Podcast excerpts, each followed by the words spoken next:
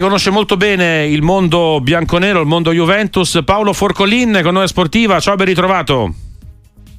Ciao a tutti voi. Allora, eh, qualche settimana fa, prima di Inter-Juventus, eh, si intravedeva anche la possibilità tra gli scenari di un eh, addirittura di un rinnovo di Allegri oltre il duemilaventicinque. Oggi invece, eh, con la Juventus che comunque rimane seconda e sta per raggiungere, probabilmente raggiungerà eh, l'obiettivo della Champions League, in realtà riaffiorano riaffiorano i dubbi, no? Sul futuro di, di Allegri, che pure è sotto contratto. Cosa, cosa succede e cosa ti aspetti?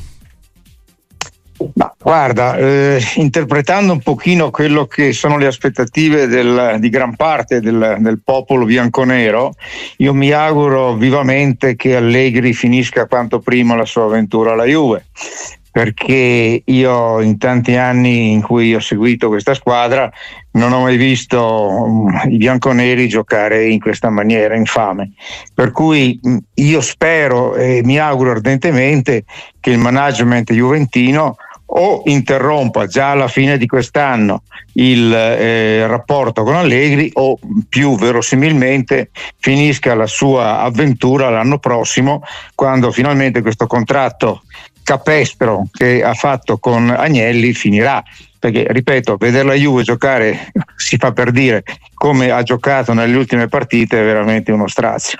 Ecco, però insomma, Paolo, non voglio fare l'avvocato di Allegri, si, si difende da solo, però va anche detto che Allegri l'anno scorso ha gestito una situazione molto complicata, ha tenuto la squadra, se vogliamo, abbastanza al riparo, no? Dalle vicende legate alle penalità e tutto quello che è successo l'anno scorso. La Juve a un certo punto ha cambiato completamente il suo board eh, per vicende anche extra, extra campo eh, e comunque avrebbe fatto un terzo posto, buono o, o negativo a seconda delle letture, comunque se, se vogliamo abbastanza accettabile. Oggi comunque sarebbe in Champions con un Inter che oggettivamente sembra avere qualcosa di più. È davvero un'annata fallimentare quella di, di Allegri, diciamo l'Allegri bis, è davvero una gestione fallimentare alla Juve.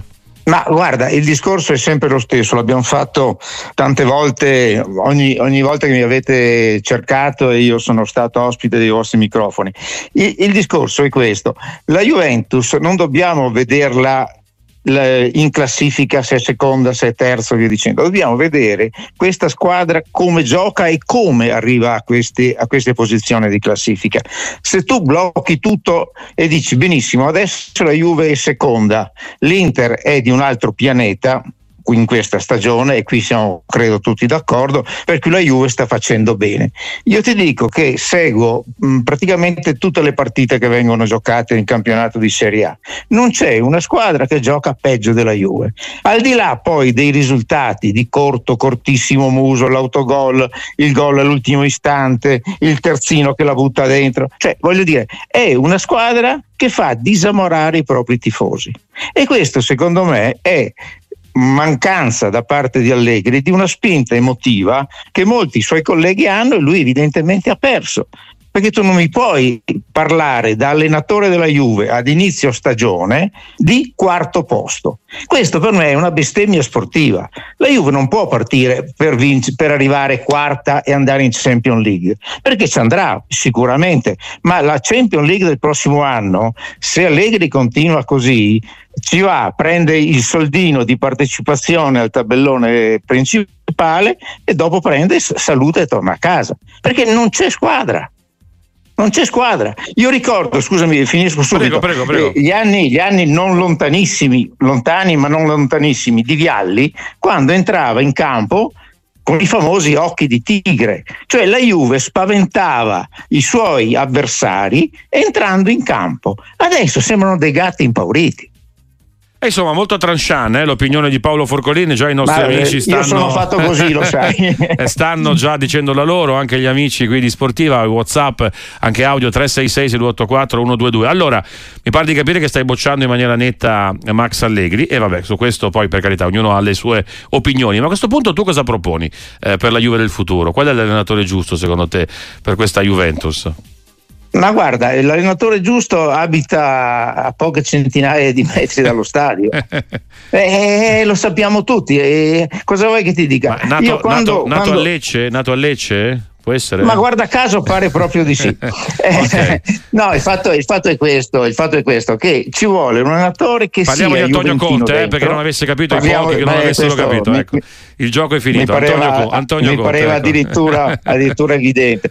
Ecco, no, voglio dire che ci vuole un allenatore che dia entusiasmo a questo ambiente, entusiasmo, perché ci sono stati degli errori in fase gestionale che non stanno né in cielo né in terra. Tu non puoi spendere sette milioni per U E A, che scusate l'espressione è un broccaccio, e mandare via Soulé, che t- stesso ruolo che ti fa eh, che è in doppia cifra al Frosinone, non ha senso. Ma quindi anche Giuntoli nel mirino, fammi capire, eh, Paolo. Ma secondo me sono stati già fatti degli errori. Anche Giuntoli prima... dopo un anno?